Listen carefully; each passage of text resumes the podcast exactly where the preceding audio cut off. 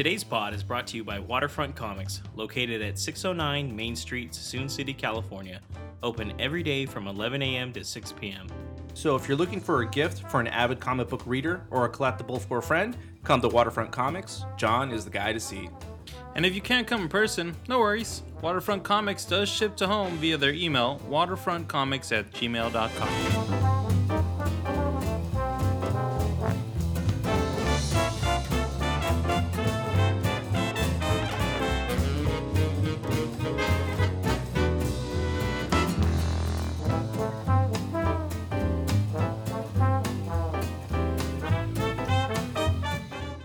everybody, this is James, And Marco, And Nabil. and this is the Movie Pals Podcast, podcast number 39. Uh, first off, we want to start off today by telling everybody Happy New Year. Happy New Year. Happy New Year. It's our first pod of 2019 because we actually snuck in that last one right on the last day of 2018. So uh, for Aquaman, which has had a really good um, run right now. So thanks, guys, for the listens on that. we appreciate you all. Definitely. Um, how's everybody feeling here today?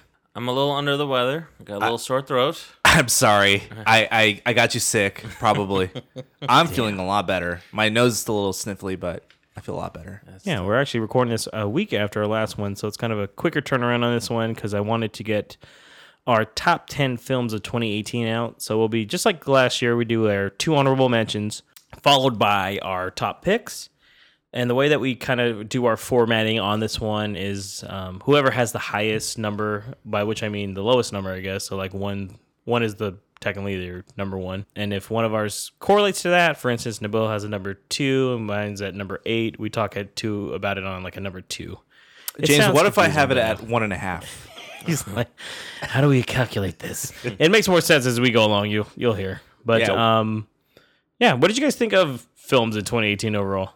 I I thought it was actually really good. Solid there was year, a lot right? of honestly when I was going through the picks, there wasn't anything that like crazy stood out to me. There was only a handful of films did, but they, it's because they were all just so good. They were really solid films. I have to say, I think it was better than 2017. Yeah, there was. I will tell you, there weren't as many good art house films. Uh, I know there were a few that stood out. That, uh, I haven't seen them all, and I know you guys saw quite a few. But um, I feel like there's just a lot more in 2017 than there were in 2018. I agree on that. I mean, there's a lot I still didn't catch too. And I mean, there's still going to be movies we're going to be catching up on, especially with Oscar season. I mean, about a month and a half from now. I think that was my issue with with coming up with my list because when I was going through all the movies that came out, there were quite a number of movies that I hadn't seen, and it made it kind of tough for me to make my list. Like I could really easily reduce my list down to like a top five. So I'd, I'd say this year probably had a lot of good movies, a lot better, a lot more selections than last year. But I just didn't catch all of them like I wanted to. Yeah. I mean, I missed out on a lot. I still want to see like Green Book. Yeah. I need to see Roma on Netflix. I want to still catch The Favorite. Same. if Beale Street could talk, I mean, that's a lot of these. Some of these are still limited release, and a lot of them, like I said, because they're going to be quote unquote kind of Oscar bait. I think uh, we're going to see a lot of them probably in the coming month and, or two. There are even some that are already out for rental that I didn't get to see, like mid '90s, uh, eighth grade. Yeah, I just rented eighth grade, so I mean, I'll have that done too. Uh, I didn't get to catch Crazy Rich Asians, and I know you like that one a lot too. Yeah, that Bill, so, good. That's another one I want to watch too. Yeah. So uh, without further ado, guys, let's go ahead and start our top ten films of 2018. Hey, kid, I'm putting together a crew. We're gonna form a super duper group. This would be something dangerous and very exciting. The danger's what makes it fun. It'll be an adventure. What could go wrong? Why do you need to do this? Because no one thinks we have the balls to pull this off.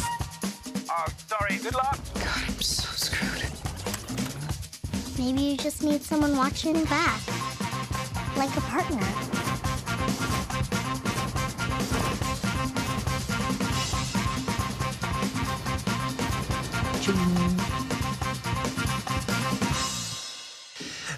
Uh, thank you.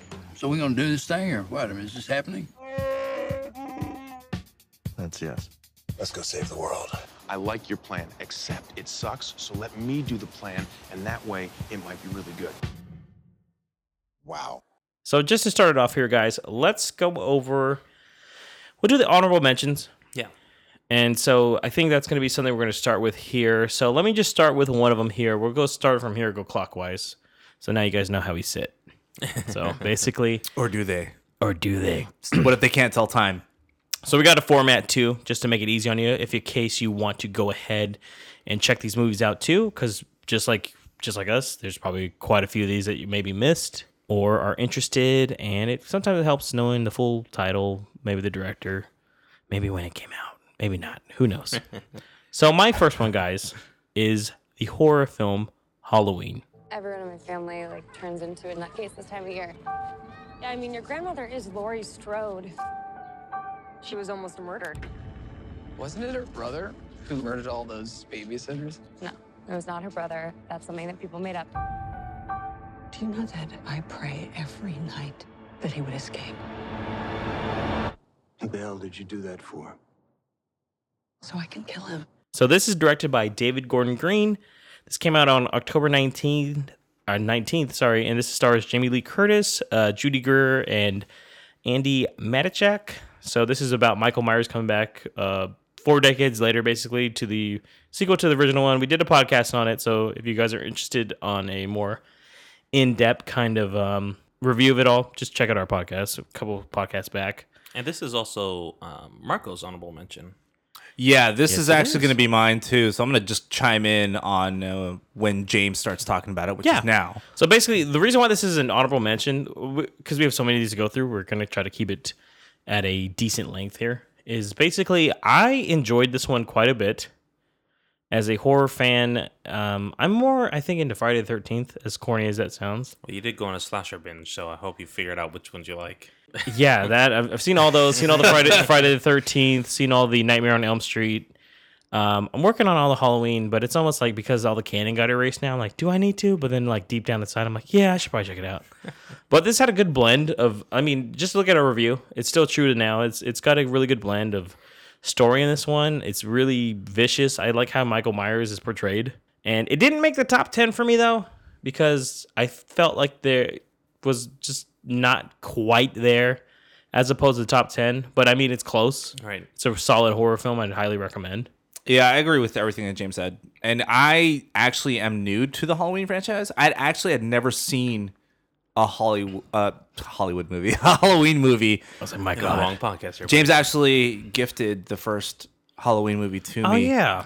I forgot you had never seen the first one. No, I I never seen it. I've only heard of the franchise, and I mean, I've seen clips here and there, but you know, I never And- sat and- down and actually. And you watched definitely it. knew who Mike Myers was, I'm assuming. Yeah, I was like you. I was more of a Friday Thirteenth, Nightmare on Elm Street fan, so I'd I seen just- those movies For me, quite a number of times. I, I just think those films are kind of quote unquote more fun, I guess. Yeah. yeah, Because, I mean, they're aware they're campy, and the Mike Myers films try to tend to stick to kind of more of a uh, disturbing, like true horror kind of aspect of Yeah, it. it, it's more to akin akin to Texas Chainsaw Massacre, where it's like stuff that could really happen. I mean, of Yeah. course they they change things around with Mike Myers here and there, and uh, at least with the old franchise, they made it kind of Oh, it gets, it supernatural. gets really weird, yeah. Yeah, but it's like there could be some psycho guy that just puts on a mask and goes out stabbing people. So that's one of the things that I appreciated about the the sequel too is how true it stayed to the original series, or at least the the original one. Uh, having uh, Jamie Lee Curtis reprise her role and the, That was the- cool too, yeah. yeah, and the way that her character grew, I appreciated it too. They they brought back Nick Castle as the Shape, which is awesome to kind of Yeah, let cool. him portray Mike Myers again. But like you, James, it almost made my top ten list. Uh, there's reasons why it didn't make my list, and I'll mention those later on in the pod Yeah. because I don't want my other list to be to be spoiled. But Yeah. it was it was a tough decision. Like I said, there were there were a few movies uh, that I didn't get to see, and so I had a lot of the same genres in my list, and I had to purge some of it, unfortunately. And this one was one of the ones Yeah. I had to get rid of. But I- I- still, I agree. solid movie. I recommend it. Definitely. Uh, what about you, Nubo? Well, uh, my first honorable mention um, is actually on a little higher on the list for some other people, so won't have that. But my second honorable mention is actually uh, Instant Family. There's so many kids in foster care, and they're having an orientation. Ellie, people who take in foster kids are really special. The kind of people who volunteer when it's not even a holiday. We don't even volunteer on a holiday. That came out on uh, November 18th. Uh, directed by Sean Anders, and it actually stars Mark Wahlberg, Rose Byrne, and Isabela Moner. Uh, general synopsis: A couple find themselves in, o- in over their heads when they foster three children, and that's that's really it. Like uh, when I saw it, I thought it was going to be uh, a comedy, and um, More of a drama. it is much more of a drama, and it was a very good drama. You, Mark Wahlberg, um, th- and this is why it's actually on my honorable mention is that Mark Wahlberg is surprisingly an actually good actor. He just gets hit or- I think he's hit or miss. He, it's just he's just Mark Wahlberg. In He's all his not films. always He trying just to say hi to your mother, too. Right. He's it's just what role he's given. Whoa. But he actually can do pretty well if you give him some like like in this case a, a good drama. He still kind of plays This like this almost more made nervous. yeah, this almost made my list. It was one of the movies that was on like my final like top fifteen in a way, and I was like, damn it. But I was I like this one a lot too, though. It's a very touching story. Oh, and, yeah. and it seems very grounded too, and it's based off a true story off of the director Sean Anders' um, personal experience of adopt, uh, fostering children, um, and it just kind of really gave a good insight towards how that whole system works and what you have to go through and, and having to create a family of your own, um, you know, very suddenly. So um, I, I definitely think it's worth a watch. Um, not, but but again, there were there were a lot of good films. So it's hard to put out of the top ten, but definitely wanted to give it a shout out. Yeah, definitely. That's a good one. My other honorable mention for my second one was the Transformers film Bumblebee. I'm Charlie Watson. I'm 18. Today, actually. Is the beetle for sale? Yours, kid. Happy birthday.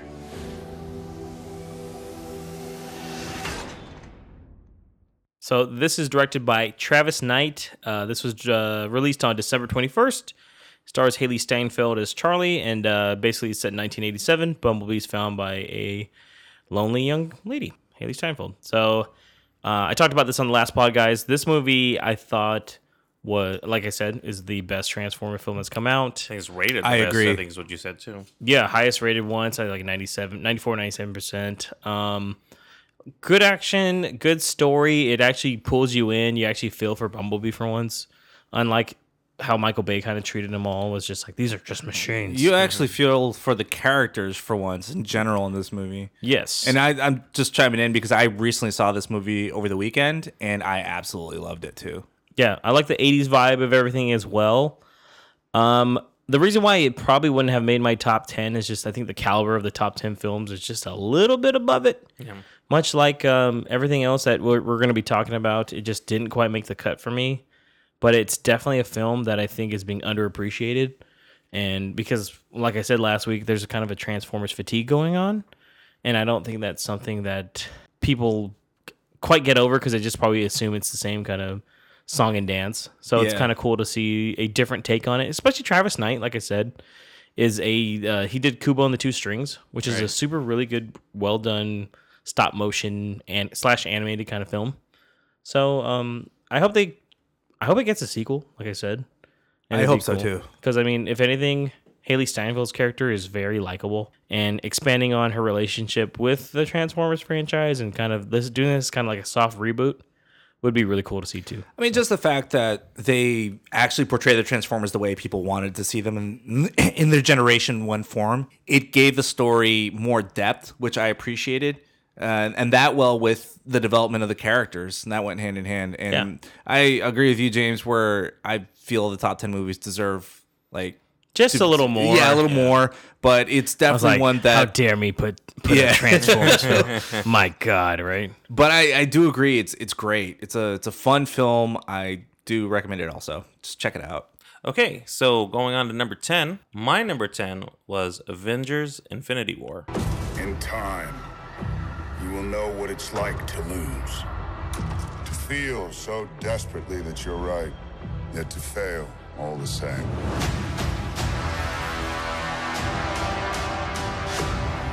Dread it. Run from it. Destiny still arrives.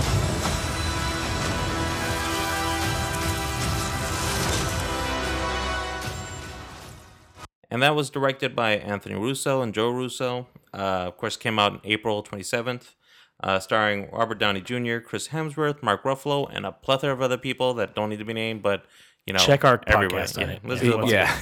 Um, if you don't know what the synopsis is, the Avengers uh, and their allies must be willing to sacrifice all in an attempt to defeat the powerful Thanos before his blitz of devastation and ruin puts an end to the universe. My God. And I will tell you, I'm the only one who has Avengers on this list, um, and I find that a little surprising. Not I'll, necessarily. I'll tell you why. I will. I will tell you, it was difficult for me to keep it on the list. That's why it's you know so far away from number one. It's on number ten. But I, and and my thought process was that I actually truly enjoyed it, and it was a good payoff from watching all you know going ten years to this Marvel uh, cinematic universe. Finally being able to see this come to fruition, and then the bad guys. Spoilers alert. If you don't know, the bad guys lose, uh, or good guys lose. I'm sorry. And I thought it was like just a really good payoff. It was very fun to me uh, watching from start to finish, and I kind of enjoyed a lot of um, of kind of seeing all the characters put together into one big epic uh, movie. it was tough for me not to add this movie onto the list because I agree with what you said, Nabil, about the build up to this movie. It's 10 fucking years in the making of leading up to this specific event. But uh, man, I like James mentioned it earlier. At some point, I had like a, a bunch of comic book movies on here because I I enjoy them.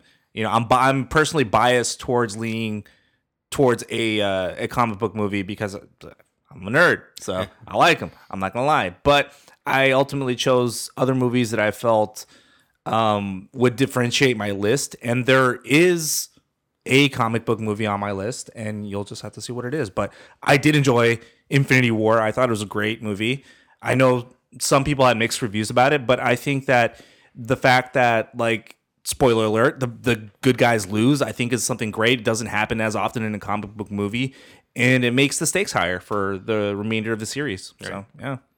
I think for me, it wasn't hard not to keep. I was this didn't even make my initial cut of movies. I've I've always found that this film is um a bridge to future films, and I mean the fact that they've already announced all these other ones, it took away a lot for me on these. And I mean, like we said, we our our superhero reviews actually do really well for us on the podcast. A little spoiler for everyone there. A little behind the scenes, they track really well with our listens. Uh, we usually get a lot. Like Aquaman's doing incredibly well right now. Um, so that means obviously you guys like hearing us talk about superhero films, which it's funny because a lot of times I'm always like, "What's our next one?" And I'm like, oh, "We got to stay away from some super." We've done like four in a row, but hey, I mean, maybe that's what you guys like. So I mean, we just roll with it. But fun- my they're whole fun to do. thing is, oh no, they're they're fun because they're easy too. Um, because we like them, like you said, we're nerds. Um, Nabil's like, "What are you talking about?" Yeah, I don't know what you're saying. This is the there were so many different ones that I didn't think that it, it beat out any of the other superhero films like Spider Man or Ant Man and the Wasp. I thought was even better than this, and Black Panther I thought was way better. So Yeah, Black Panther definitely. I agree with that. it's just one of those movies where just didn't do it for me. Some good points you guys have. Um, I will say for um, Marco and James is number 10, their numbers are actually ranked higher into some other persons, so they won't have anything to add for the rank number Yeah. 10 right now. Nabil doesn't like us here, so sorry guys. And actually, even number nine coming up, I believe we don't have anything coming up as well. And so for rank 9, everybody's um, is a little higher for someone else. Yeah. So we're going to skip on from 9 and we're going to go on to number 8. Okay, so we're gonna go on to my number eight, and my number eight movie is First Man. First man to walk on the moon. That'd be something. We've chosen a job so difficult, requiring so many technological developments. We're gonna have to start from scratch.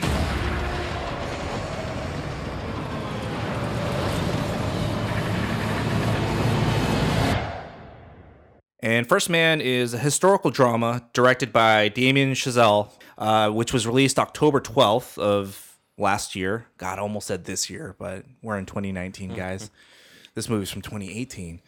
And it stars Ryan Gosling as Neil Armstrong, Claire Foy as Janet Armstrong, and Jason Clarke as Ed White. And if it hasn't been spoiled by the names in the cast, then I'll just reiterate that it's basically about uh, Neil Armstrong and uh, the legendary space flight to the first landing on the moon.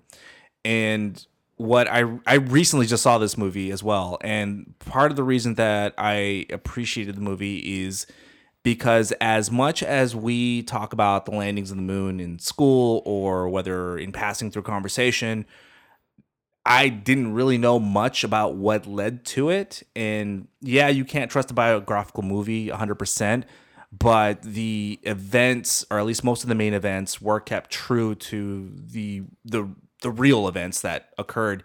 And I thought that it was well done, well paced. Um, despite the fact that not, there's not much action, but when something does happen, it does leave you on the edge of your seat. Ryan Gosling, as I mentioned before in a previous pod, was just outstanding in his performance as Neil Armstrong. Claire Foy, as a supporting actress as his wife, I think also did a, a remarkable job. And I didn't really mention much about Jason Clarke last time, but he plays Ed White, who spoiler for the movie, and if you want to skip ahead a couple couple minutes, he was actually um, one of the casualties leading up to the the final space space mission leading to the moon. Uh, his uh, capsule unfortunately exploded, and it's something that I never knew happened in the history of of these uh, missions. So I thought that it left a powerful message as far as what sacrifices had to happen in order to in order for us to achieve that great accomplishment. So plus the cinematography again was fantastic. Yeah. So this is my number nine. Uh, that's why I didn't. That's why none of us talked about number nine real quick. So this was mine. Um, I agree with uh, Marco on this one. Uh, the experience of this movie, seeing it in the cinema, was one of those films that, like, for a movie, there's certain movies it doesn't matter if you see it in the cinema compared to your house or your phone. Yeah, I'm gonna say it. I mean, true cinephiles would be like, "What? Your phone? Hmm. Movies? What?" But this is a movie that seeing it on the big screen, especially in IMAX, because it was specially formatted for IMAX as well, was one of the most enjoyable theater times I had of 2018, hands down, because of the added like presence of especially the lunar landing sequences are all done like that where it's expanded and even the sequences where they are testing the rockets and such gives you like a bigger expansiveness of like what's going on. Really immerses you. I think they did an excellent job in that. I have to give it to damien chazelle to once again utilizing ryan gosling to the max and yeah. it's just one of those things where he really embodies the character and it's something that truthfully i don't think ryan gosling gets enough like credit a lot of times for his roles especially so it's just it's a refreshing take on kind of the Apollo missions. Like like Mark was saying, we all know about them, but the history leading into it is something that I think that a lot of people don't realize the sacrifice that happened, and that plus the cinematography and the really tense sequences is why this made like uh, my top ten at number nine. Okay, um, my number eight was Crazy Rich Asians. March. We've been dating for over a year now, and I think it's about time people met my beautiful girlfriend. What about us taking an adventure east? Like Queens? Singapore, Colin's wedding. Don't you want to meet my family? I hardly know anything about them. Every time I bring them up, Nick changes the subject. Maybe his parents are poor and he has to send them money. We'll take a bag and get you checked into first class. Nick, we can't afford this. So your family is rich? We're comfortable. And that's directed by Jon Chu. Uh, it came out on uh, August 15th, uh, starring Constance Wu, Henry Golding, Michelle Yeoh. Um, and it's about this contemporary romantic comedy. It's based on actually a book. It's, it's actually a bestseller. Uh, and following the native New York Rachel Chu to Singapore to meet her boyfriend's family. Um, and I have it on here because it was different from what I saw um, in uh, 2018. And 2018 had a lot of diversity, a lot of diverse films, a lot of you know um, multicultural films. They had a lot of films starring women. Um, so it, it was just different from what you usually see. But I've never seen a film that was primarily just Asian and really embracing it. It wasn't like just an Asian America in American integrating with other people. It's about Asians, Asian culture, and it was funny. Awkwafina, I'd never heard of her. Uh, well, yes, you I have say actually, that, but don't lie. She sir. was in Ocean's Nine, but that's a whole Ocean's or eight. We'll see how oh my terrible God, that he's film making is. up his own movies. so they're they're gonna probably make a nine because of this now. Um, But Awkwafina was hilarious in this film. R- Rachel, uh, you was uh, or Constance Wu, I'm sorry, was uh, hilarious too. Just the whole premise about it and how serious he took things. It was just really well done, I think. And that there was a twist at the end, which it, I don't think the film was completely predictable when when they kind of how they ended it. And I don't want to spoil it because I know the guys want to see it and they haven't seen it yet. But um, I, I, kind yeah, of I haven't rented. It's one of the those ones. I'm Yeah. like, I gotta see this. I kind of enjoyed Same. how they ended ended that film because it was just not what you were gonna expect was gonna happen. And so overall, just I'd watch it again. I'm sure I'm looking forward to them making the sequel. Um, hopefully that comes out next year. Um, so it's gonna it's it's definitely one of my more memorable films for 2018. All right, so we're gonna move on now to our number seven picks, which I'm gonna start off with Solo, a Star Wars story. Heard about a job. Big shot gangster putting together crew. I'm a driver, and I'm a flyer. I waited a long time for a shot like this. What do you think? Well, what do you know? So this is directed by Ron Howard. This was released on May 25th. Stars Alden Ehrenreich as Han Solo, Woody Harrelson as Beckett, Emilia Clarke as Qi'ra, and Donald Glover as Lando. So it's a prequel story about Han Solo. Check out our podcast if you want to learn more about that. So the reason why I have this as number seven on my list here is I believe most people know that I was not a big fan of 2017 Star Wars Episode 8 The Last Jedi. Just both a of us weren't. I think I think you guys were just a little upset by that movie. You shut your goddamn mouth, Nabil. No, I'm just kidding. We can have an Um, entire podcast about that. Oh, wait, wait, we, do. did. so I felt like this was a return to form to the kind of classics. It didn't do well because of all the reshoots they had to do when they originally fired Phil Lord and um, the other dude. So what happened basically? I think a lot of people came into this film not wanting to like this to begin with, kind of questioning why there was a Han Solo film. But you know what? I actually really liked the performances by Alden Ehrenreich. I mean, I think the only movie I had seen him before was um, Hail Caesar. Yeah. And I, th- I actually really liked him in that role too. I did too. I thought he was really. I mean, that movie in general was a movie that didn't do funny in that particularly well. Yeah, I watched it because I knew that Alden Ehrenreich was going to be in it. Oh, play. really? I didn't uh, even Solo. Yeah. at the time. I didn't know. So, but I think the most important thing is Donald Glover as well is a perfect Lando Calrissian. I Oh, think. definitely. and easily steals a lot of the scenes. I liked the sense of adventure in this one. I like the story. There's a lot of passion from the people that made this film. Um, I thought Ron Howard kind of salvaged this too, truthfully, and it still came out. Um, it probably came out a little bit too close to the release of Last Jedi. That probably didn't help as well because at this point they've kind of stopped anything else for the side stories Right. which I think is kind of a bummer because I actually wouldn't mind seeing a sequel to this movie. Because by the end of it, as we were talking about in our podcast, I was like, this is Han Solo. And I think he did really well. And even, I mean, even Harrison Ford was like, he liked the guy. So I was like, okay. No, I agree. I I loved the movie, and I it almost made my list, but unfortunately didn't. I had to purge it. But I agree with everything you said, James. I love the movie, and I think that you know the creators or the writers really did put a lot into it. There's a lot of behind the scenes stuff that all the haters don't know about, and you should look into that. Yeah, this was my number nine, and honestly, when I watched it, I just remember just enjoying every bit of it. Like the whole, from when they do the car chase scene at the beginning, um, to the little twist at the end, and then the Easter egg as well. Like all that was just really fun. I thought Nabil was going to be like, when that worm like creature came out of the water, I was like,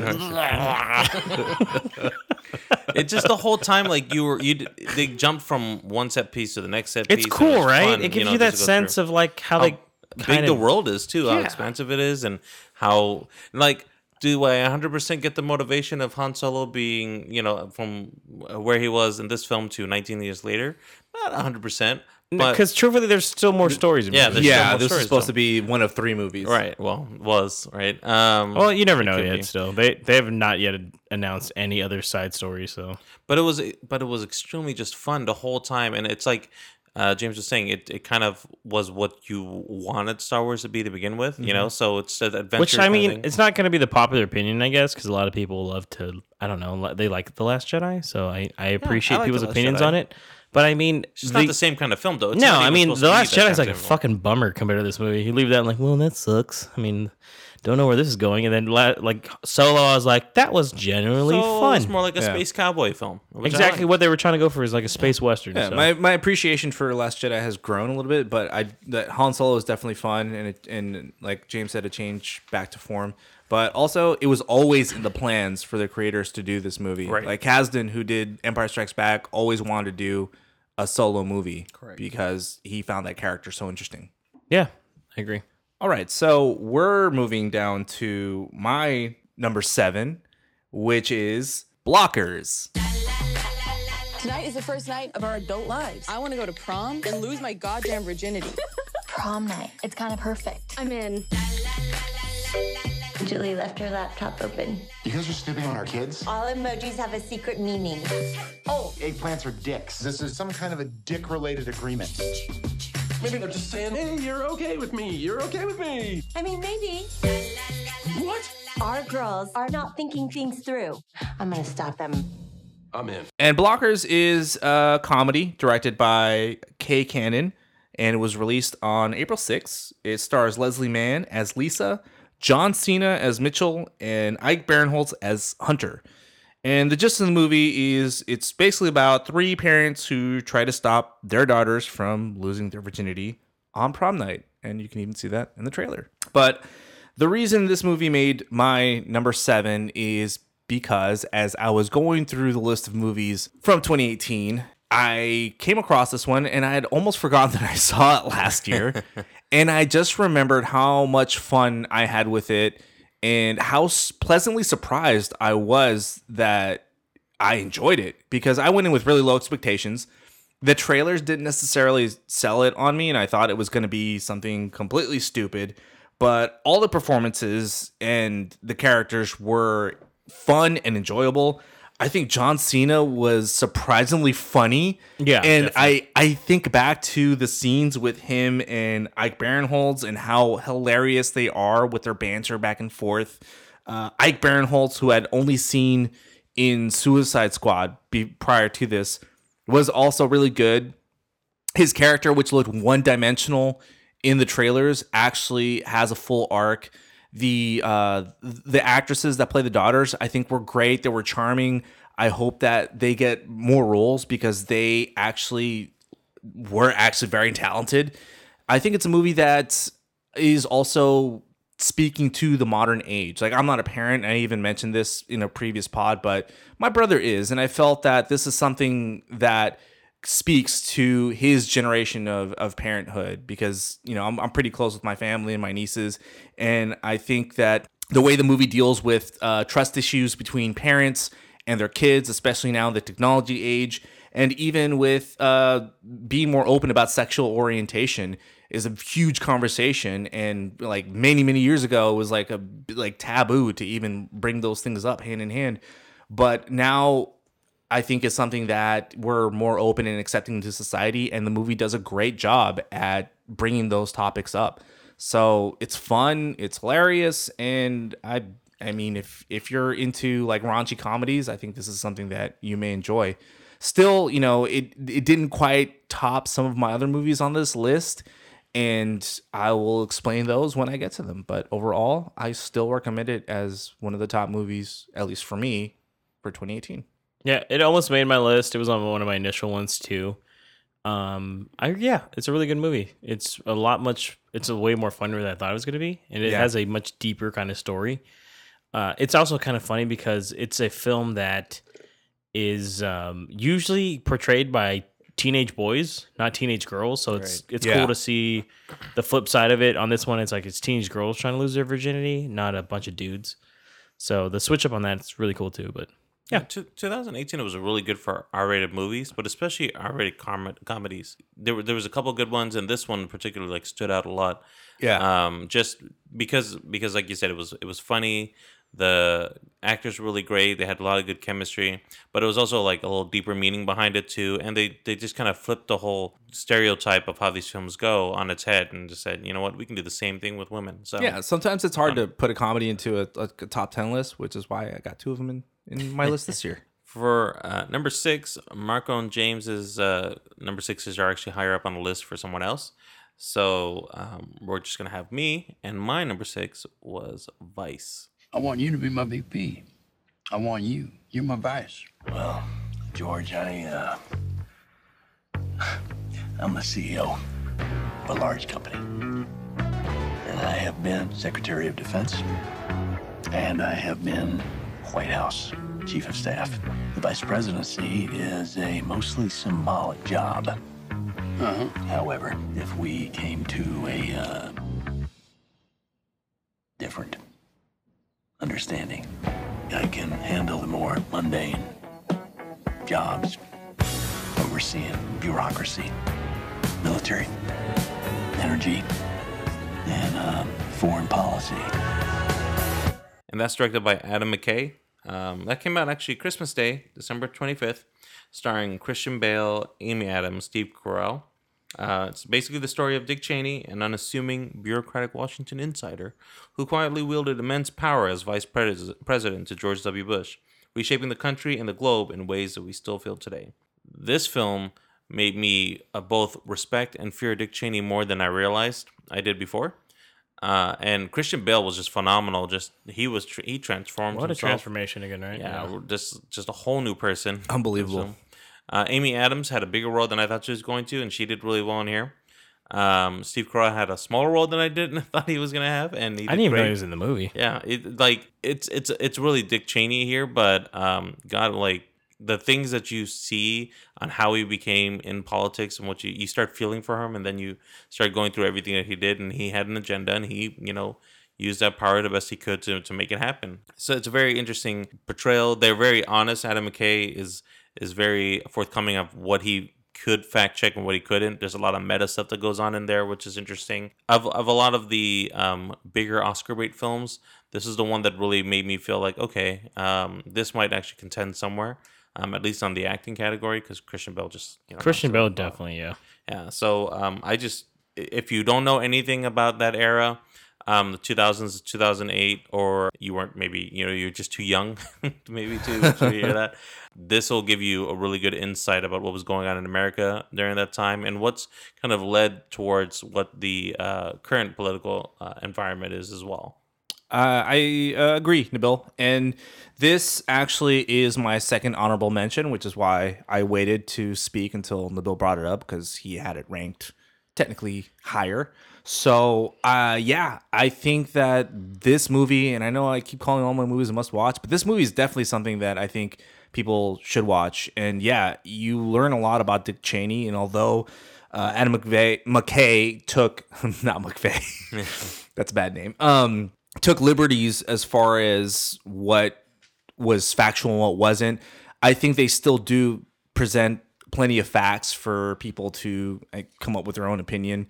But it, it did make me at some points, yeah, respect Dick Cheney, and other points think of him as a fucking asshole at the same time. It was just like this tug of war as far as like his decision making and what the what those decisions, what the consequences of those decisions led to. But uh, Amy Adams' uh, supporting role as Lynn Cheney, I thought was portrayed very well. You see their their dynamic as a married couple and also in the in the political world, and you get to see how well they they teamed up together in order to gain the power that that they were after. Sam Rockwell, I thought was great as Yeah, George W. awesome. Bush. He was fantastic, and he's actually one. I'm a huge Sam Rockwell fan, so he's one of the things that drew me to the movie and it was good to see how the dynamics of the vice presidency and the presidency changed because of uh, Dick Cheney and how he redefined the role of the vice president and how it changed forever now because obviously we're in a different uh, political world now. But um, I still think that uh, it was well done, well performed, uh, and I agree that the transformation of Christian Bale and, and him and his method- methodology worked great for this film. Like he was even it even carried through to uh, Amy Adams, who stayed in character throughout the entire filming as well. She even got into a political debate with the director in character, which is great. Yeah, I enjoyed it. It was one of those movies I think was mostly just because of the performance of it. I don't think it's going to hit too much else because it's with critics especially it's 50-50 right now. Uh, I think it has some pacing issues, especially the last third of the film. It Yeah. tends to slow down a bit too much for me, so that's why it did not make my list. But um, I think it's worth it just to see Christian Bale alone. So All right, so we're gonna jump into my number five because it's a movie that was an honorable mention for Nabil, and it was rated lower or technically higher for me than it was for James, and that is Game Night. Tonight, we're taking game night up a notch. We don't need a board and we do not need pieces. We won't need any extra rudeness either. Someone in this room is going to be taken. Oh, it's a murder mystery party. Fun! Whoever finds the victim wins the grand prize, the keys to the Stingray. Just the keys? No, Ryan, the whole car. the comedy slash action movie directed by John Francis Daley and Jonathan Goldstein. It came out very early on in 2018 on February 23rd, and it stars Jason Bateman as Max, Rachel McAdams as Annie, and Kyle Chandler as Max's brother Brooks. And basically, the gist of the movie is a group of friends who meet regularly for game nights find themselves entangled in a real life mystery when the shady brother of one of them is seemingly kidnapped by dangerous gangsters this movie is hilarious and is definitely one of my all-time favorite comedies. I think the trailer doesn't really do it justice. I didn't necessarily go into this movie with low expectations, but just without really knowing what to expect.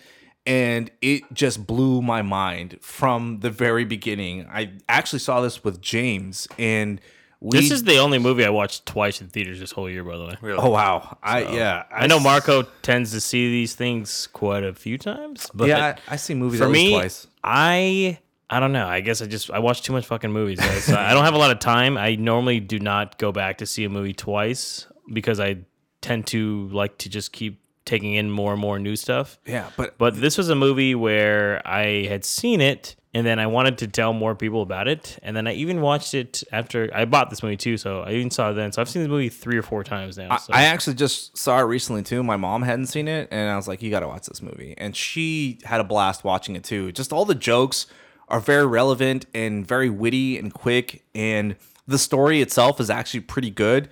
There's actual like a, a really nice arc to it to some of the characters, and there's so many little subplots that get full circle as well that are just so hilarious and just keep you just riveted and just so engaged in the movie but ultimately uh didn't make past five because there were other movies that i felt were just a little bit different caliber and probably earned their spot more so than this movie but if you haven't seen it check it out Yeah, I mean, it's like I said, it was my honorable mention. This is one of the, I think it's the only R-rated comedy that I have on here, but it it was. I watched it because of uh, Marco and James having such a good time of it, because I hadn't really intended to really having to watch it, and then um, when I started watching it, I just from the get go started dying from from comedy. It was so funny. Um, J- J- and Jason Bateman and Rachel McAdams in this film have like the best chemistry ever. they really do. Like, it's they- it's like convincible too. yeah, they they were. You could tell that they were having a good time and riffing off each other. Um, there's so many twists with the neighbor cop that was going on, which I thought was hilarious as Oh, yeah, well. Matt Damon. yeah, Matt Damon. Dude, he's he's fantastic even in Vice. he was. When I saw him there, I was like, my God, he's everywhere this year. everywhere, every everywhere that Matt Damon can't be, discount Matt Damon's so there. They're like, can we put him in instead? They're like, "Uh, he's cheaper. But definitely, Right. if you haven't seen this film, you have to. Like it's it's so just funny. And even though it's not necessarily for kids, it's not. If if you let kids watch rated R films, this isn't the worst one you're gonna let them see. No, definitely not. I mean, There's there's just the language probably is the Eh, some and a couple violence, gory too. things. But, But I think in the last couple of years, game night has become more of a um, thing that we do. Yeah. And I think even in people our age, it's more common since it's kind of a throwback to when we were kids. Yeah. As, I, I guess, is it kind of a retro thing now? Like, let's have a game night, guys. Because people usually just play video games or just go out. I mean, it's nice to play board games once in a while. So Yeah. I, I immediately like the connection to this regardless. And it's one of those movies. This was my number six, by the way. So it wasn't too far beyond um, what Marcos was at number five. Yeah. And I, like I said, um, Nabil said Jason Bateman's awesome. in This movie, He's so funny. It's his his type of comedy is very cool because it's kind of deadpan sometimes, where it's he's just being a smartass or really sarcastic, and it works for me. And I think overall, this was my number one comedy of the year. For sure. I was like, sorry, Holmes and Watson. So I mean, yeah. Yeah, well this is why this one beat out blockers. 'cause yeah, this is why like I didn't have blockers on my list because I didn't want to. Once again, I try to do kind of a plethora of movies on these ones, and I thought this was just an overall better movie than blockers. Although I did enjoy blockers. Yeah. Ultimately, Game Night is a solid film that I think I will keep revisiting throughout the year. So. All right, so we're gonna move on now because everyone else's numbers for these ones are a little bit higher up. So we're gonna get to number four now, here, guys. So if you're you're following along, We're all over the place. also, just to let you know, I will have it written down on the description, our top 10 and honor mentions written out. So that will also help you out if you want to use a guide to that. Okay. So my number four was Creed 2. In the ring, you got rules. Outside, you got nothing. Life hits you with all these cheap shots. People like me, we live in the past. You got people that need you now. You got everything to lose. This guy's got nothing to lose. I ain't got a choice. That's the same thing your father said, and he died right here in my hands. Listen to me, this guy is dangerous. But you don't think I could beat him? So this is directed by Steven Caple Jr. This released on November 21st. This stars Michael B. Jordan as Adonis Creed, Sylvester Stallone as Rocky Balboa, Florian Munteanu as Victor Drago. Basically, this is about Adonis F- Creed faces off up against Victor Drago, the son of Ivan Drago. So this movie was awesome. I like this movie a lot. So I really like boxing films. Uh, recently, the Creed films have been really good. I really like Southpaw from a couple years back with Jake Gyllenhaal. I'm like a sucker for these movies, man, especially just because I like Just Rocky watching a too. fight too, yeah. Yeah, I thought the choreography in this one was great. I like the story of it all. I think Michael B. Jordan is becoming even a better actor through these as well. He really kind of um, channels kind of that inner struggle too of it, it, these movies have had kind of this kind of um, story of not living in your father's shadow. Yeah, like especially lineage. this one. Yeah, and it's a movie where this one is very much something where he's trying to prove himself that he's not just uh, Apollo Creed's son, but he's his own person, which I think they did a lot in the first movie too. But this one kind of just re, reinvigorates that one. And there's even a sub story, as we had talked about in our podcast for Creed 2, by the way, about Rocky and his own son. And as this is like uh, Stallone's last film as Rocky, I thought he does really well too. And it's a movie that's very touching. It has some very has some really sad moments in it. Actually, there's a couple times Yeah. I was like, "Damn, this is getting pretty deep." So it's not just an action film in a way, but it's also a drama. And I really appreciated that. And everything kind of works together. I thought the pacing of the movie is incredibly well done too. And overall, I think it's a really i if this was the last Rocky movie or even the last Creed movie, I think it caps it off really well too. So Uh, I agree.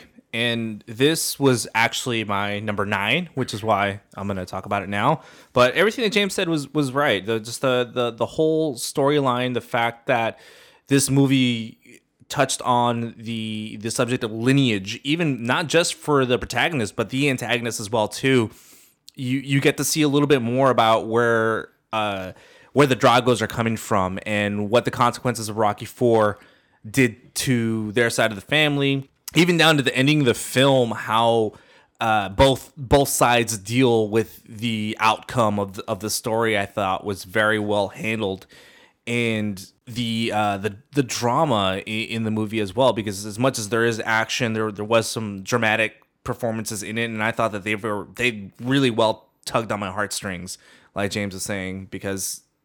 Like, any scene involving his daughter, I was like, "Oh god." yeah, man, those were rough, man. And even just watching Sylvester Stallone give it his all again as Rocky Balboa for the very last time was was just something incredible to watch in, in theaters. I would have I would have rated this movie a little bit higher, but um, there were other caliber movies that I know it's a cliche that we're saying uh, for I, rating I other almost have to say, like my ten through two can almost be interchangeable. By the way, Same. I just uh I I- just have other other movies that I feel like have a slighter more importance. This being a sports drama, a very good one at that. Still the fact that it's in that genre and it's a sequel too. So I thought that nah, maybe I shouldn't rate it too high, but either way it's executed very well. The performances is great. James mentioned the the fight scenes. I thought were way better in this one than they were in the first one. I agree. They, the fact that the actor that plays uh, Drago's son is an actual fighter helped with that and helped with the choreography and made the fights feel and look real. I appreciated that too. I'm a sucker for boxing movies as well too, so that's another reason why this made it on my list. But I, I do hope that they make a sequel for it and maybe kind of truly bookend the series. But even if there's nothing after this, I think it's a great continuation uh, and slash probable ending for the series. So check it out if you haven't. Yeah, I mean, I I didn't have him on my list. Um, I enjoyed the film a lot as well, um, but there was, and I talked about it in the review. There were just some things that didn't work for me. I liked the original one way better than this one, and I, I honestly thought there were some better cowboy films. Not that this isn't a great film, just wasn't um, one of my top films for the year. But for my number four, I actually put on here Black Panther. Hold up. Let's go. go.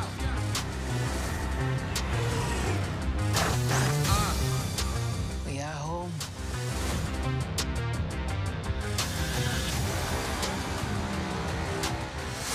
My son, it is your time. Show me my respect and bow down. You get to decide what kind of king you are going to be. Don't freeze. I never freeze. and that was directed by Ryan Coogler. Uh, came out February 16th, uh, starring Chadwick Boseman, Michael B. Jordan, and Lupita Nyong'o. Uh, the synopsis: T'Challa, heir to the hidden but advanced kingdom of Wakanda, Wakanda forever, must step forward to lead his people into a new get out of here, future and, and must confront a challenger from this country's past. This was great. James was talking about earlier seeing Game Night three, four times. I saw this film three times um, this year in the theaters each time. I've only seen Um, it once. It's I need to watch it again. It yeah. was fun each time, and each time I watched it, I liked it even more. The whole idea of Wakanda, the whole battle scenes that they had, the the, the story of Killmonger. You know, he had a little redemption story at, at the end, kind of, because you you felt for him, even though he's the bad guy. There there was just so many things in this film that worked better than I thought it was going to. I knew very little about Black Panther as a whole. It's probably the the least ones that I know in the Marvel universe. I got interested in him when I saw Civil War. Um, but they, I didn't think they did much with that character, and I was like, "Oh, they, you know, spoiler alert, he lost his dad, so he's, you know, out for revenge." Uh, I keep one- forgetting this movie even came out this year, by yeah, the way. Yeah, Or it came, it came out sorry. really early in 2018, of course, in February. But after watching it, it just and it was amazing. The soundtrack was great. Um, it, Oh, yeah, it really good blended well. with the Soundtrack's film, fire. too. Yeah, I mean, really, it was like every it, the whole thing just kept you hyped the whole time. Um, I I can say a million things about this film, but I can tell you that this was my top rated superhero film for the year. This movie was great, and it almost made my list. It almost made my honorable mention. It was tough to purge this movie, but unfortunately, another comic book movie beat it out. Surprisingly enough, but I think that this is definitely one of Marvel's best so far, if not the best. And I've seen it multiple times too. Yeah. Even on uh, on home streaming, I've seen it multiple times because of how different it is than the other Marvel movies. The way it expands the the world of the MCU with Wakanda, everything you just said, Nabil, was just like the reasons that why why I enjoyed it. The performances were great. The character development was great. And of course, yeah, Killmonger was great and possibly one of the best MCU villains, albeit having a short life. Maybe we'll see. you know how uh, comic book movies like to bring back their bad guys, but we'll see. And I just uh, I appreciated the story overall, and of course, yeah, you know they gave a shout out to Oakland because you know Ryan Coogler, did, so yeah, that's right. I appreciated that too. And did I had that have a biased decision on my part? Of course it did. but uh, that doesn't take away the fact that the movie is great. It's powerful. It's entertaining, and one of my favorite comic book movies. Didn't make your list though, huh? No, it was, dude. it- between this one and the one that did make the cut is between those two movies. It was a tough decision. I got you. Uh, yeah, I liked it too. I like I said, I keep forgetting it actually came out last year because it's almost damn near a year ago. Yeah. good movie though. I liked it, but it was one of those films where when I was doing purges of stuff, I was like, I gotta get rid of some stuff too, and I only wanted to do one superhero film on here, so I chose Game Night. No, I'm just kidding. Um, so yeah, that's why between the two, I had to kind of make a decision between them, and it was hard because up until the last moment, it was still on my top ten. So, all right, so we're gonna move on now to our number three picks. So for my number three, I chose the documentary "Won't You Be My Neighbor." A television program for children made its unauspicious debut on station WQED in Pittsburgh. Its host, Fred Rogers. Mr. Rogers? Yeah. I want to tell you something. What would you like to tell I like you. I like you, my dear. Thank you very much for telling me that. You take all of the elements that make good television and do the exact opposite, you have Mr. Rogers' Neighborhood. Low production values, simple set, unlikely star. Yet, it worked. Hello. I've always felt that I didn't need to put on a funny hat or jump through the hoop to have a relationship with a child. So this is directed by Morgan Neville. This came out on June 29th of last year. Uh, it's an exploration of the life, lessons, and legacy of iconic children's television host Fred Rogers. If you want to know more about it, check out our podcast that we did on that as well. So Nabil knows this directly. I don't really like documentaries too much. Yeah. I think they're really boring. I know they're on life, and I guess the only ones I really like are probably the ones that I'm interested in. Like about it's war. hard. Eh, not even that. I mean, or people I like, I guess, or the ocean. Strangely enough, Blackfish, Blue- Blue Planet. I, I mean, I really like Blue Planet, so I mean, maybe or Planet Earth. Those are cool. So that would be like visually stunning, but not always. I mean, it, it's hard to force a documentary on me, but this is one that we actually all saw a week or two earlier than it actually Yeah. even came out. Yeah, we had a special screening. Yeah, special screening. we're the pals. just for us. They were like, "Hey, Fred Rogers family." So uh, no, I'm just kidding. We just had a hookup on it. Um, this movie was great. Uh, we le- I learned a lot about Fred Rogers, and the show is something that I mean, if you go back to our podcast, we talk about it too. Is I love that show growing up, man. And Fred Rogers, Mr. Rogers' Neighborhood was something that I looked forward to watching. In retrospect, kind of creepy with the puppets, like I talked about before. I never liked those damn puppets or the voices he used, but now love those. I understand. Like it was, it was all him doing that shit. So I was like, oh, I mean, okay, I'll let it slide. Uh, he's such a good guy. It was just really hard to see any kind of an issue. They do delve a little bit bit into like how his. It, it seems like his son probably had kind of an issue. One of them. Yeah. He's like, well, my dad was Fred Rogers and Mr. Rogers. No one saw the real side of him. He had to share his dad with the world. Yeah, I think that had to do a lot with it. Put the gun down, son. but I enjoyed it overall. I thought it was a good pacing. It was very touching. There's two or three scenes in there that got me a little teary eyed. Just showed you how like legit of a nice guy Mr. Rogers was up until like his dying days.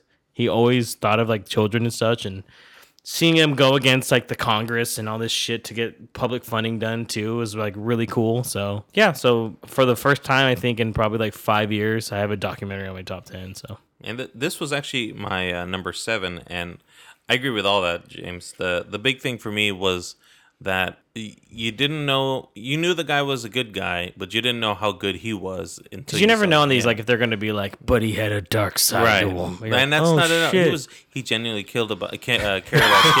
Killed. Whoa, buddy. So many. It's it's like you were waiting for it while watching the movie. It's like, okay, what's going to be the Exactly. big reveal? So when And did they it find really the wasn't. blow in his trailer? Right? But it wasn't. Like he genuinely cared. He was trying to improve public television. He was trying to improve uh, lives of kids. Um, he he was really just uh, a caring person who wanted to do the right thing. Even when like right people thing. made fun of him, he Yeah. would be like, "I just didn't like how they did that," and he wouldn't make like a big deal out of it too. It's like, and oh. and all I mean, he he worked hard and was he was doing a new show episode every ever day. since he was in like his early twenties, basically, he was going through yeah. each working. episode of this, building on it, and you know only retired when he absolutely had no choice. Yeah, and they even brought him back during like the September 11th Right, attacks to make a to social kind message. of talk to kids on like what's going on, Right. and it's. I mean, the, the fact like, that "Whoa." he, I like how it showed he realized that that TV, as much as people th- talked about how bad TV was bad for you, he saw it as a tool for for positivity, for good use. Yeah, And definitely. He utilized that to the max, and I appreciated that too. Um, I wanted this movie to make my list, but I forgot about it, so it didn't make my list, and it was too late to change my list, so I just left it at that. Uh, but I really did want this movie to make my list. It's it's a really touching story about Fred Rogers. It kills the urban legend that he was this Vietnam. I like War how they vet. bring that up, by the way. They're yeah, like- and it was like, he wouldn't kill a fly, dude. yeah, he was he was just a generally nice guy. He, there's no he's Everybody that worked with He this he guy had nothing but good things to say, and they talked about all the behind the scenes stuff, and they Yep. joked. Yeah. He, I guess, he joked around a lot too. Yeah, he Which is what they revolutionized. talk He about. revolutionized Like, we won't TV. tell you what he joked around about, but Yeah. he revolutionized TV. He brought things in that weren't really in fashion or weren't really popular at the time. and was just very accepting. He accepted his own mistakes and corrected them, which I appreciated that as well too. And um, I think that it's uh, definitely a movie that'll make you cry if you have a heart, because I know I shed a couple tears. I mean, you made a peanut butter sandwich the other day and stir.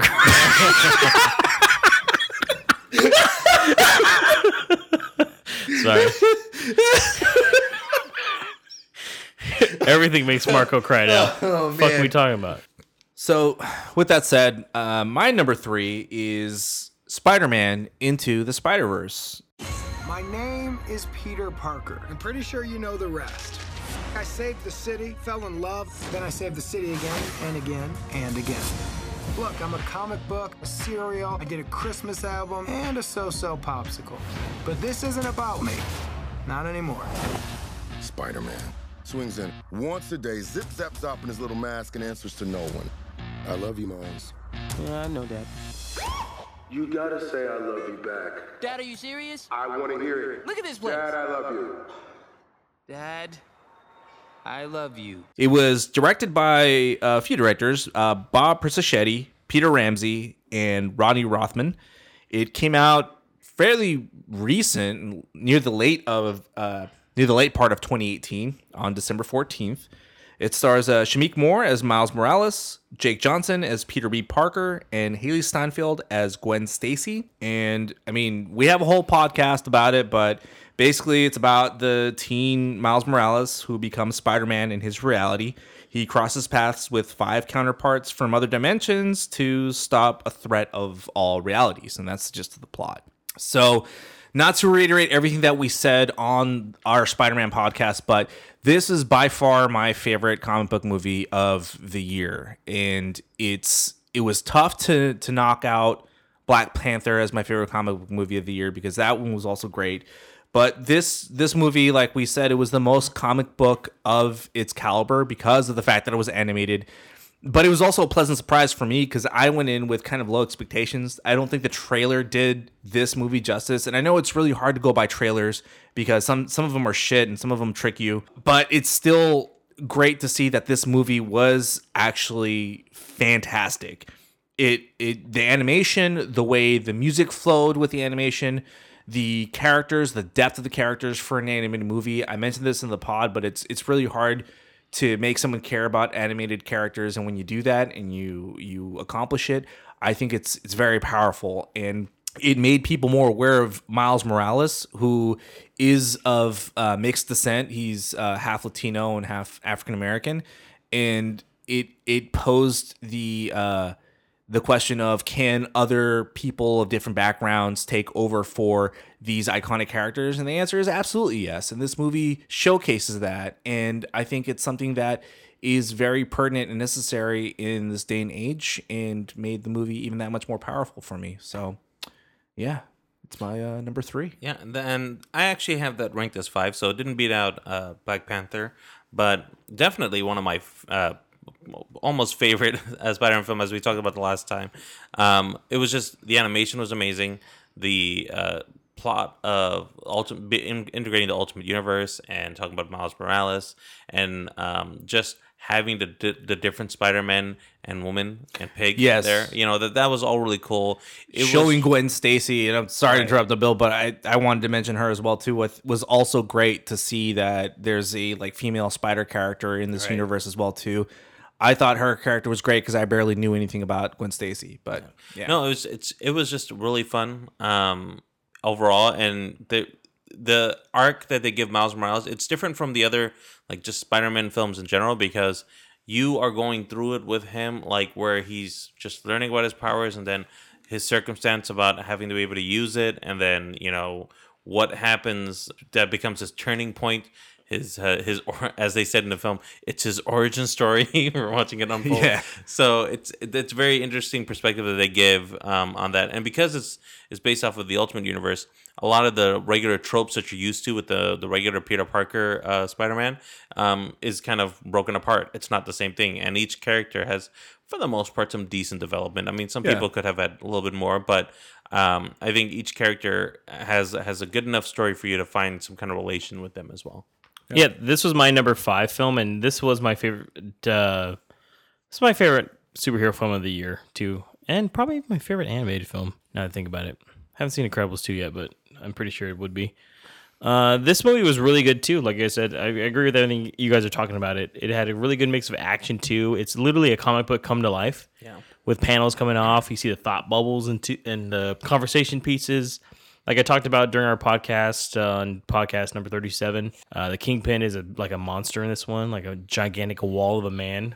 Liev which- Schreiber did a great job. Which, according to John from the comic shop, is based on an artist rendition of it. So that's pretty cool too. Overall, I really like Shameik Moore. I've liked him ever since I saw him in Dope, and this is just a really solid film. Plus, it came out with a really cool pair of Jordans. So yes, it did. all right, so let's move on now to our number two picks here, guys, which we all will be talking about. My number two pick is the horror film Hereditary. It's heartening to see so many strange new faces here today. I know my mom would be very touched and probably a little suspicious. My mother was a very secretive and private woman. It's Grandma. You know you were her favorite, right? Even when you were a little baby, she wouldn't let me feed you because she needed to feed you. She was a very difficult woman, which maybe explains me. I recognize you from your mother. What? Sometimes I swear I can feel them in the room.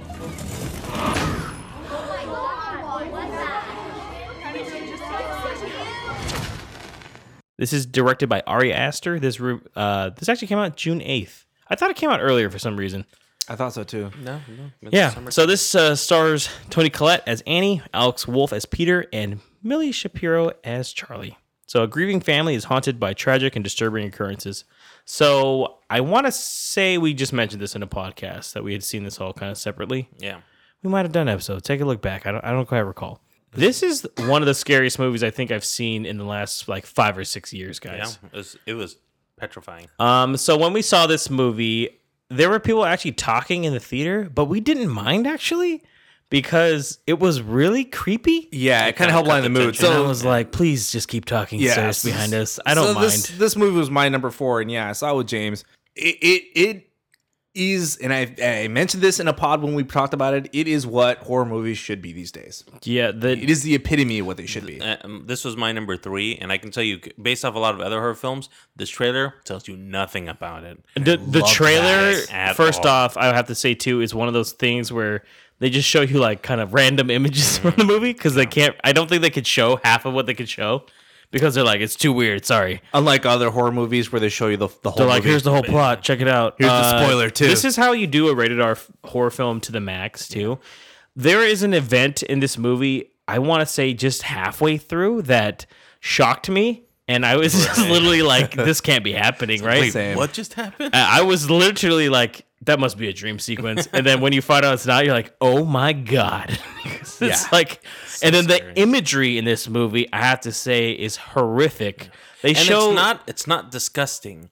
It's just like you look at it's it. and you're like- disturbing yeah, though. it's disturbing. They show you shots of things and close ups of stuff that just don't. Uh, it, it twists you the wrong way. It's like, Yeah. that's not right. It really makes you squirm. The the the psychological horror of this movie is done great. It's akin to how the way they did uh, The Shining, with the way that the imagery is used and, and is meant to really freak you out and give you a sense of being scared for no apparent reason. You're just you're legit scared in your oh, seat. Oh, there's even little things that reminded me of the first Insidious movie where there's scares like in the background that if you're not aware that it's happening, there's actually little things that are actually still going on while the characters are just talking or Yeah. like walking through a hall and it's mm-hmm. like this bitch needs to turn around. You know? what I mean? and they, dude, and they're done so well. They're not done in a manner that that don't give you the payoff that that they're supposed to do.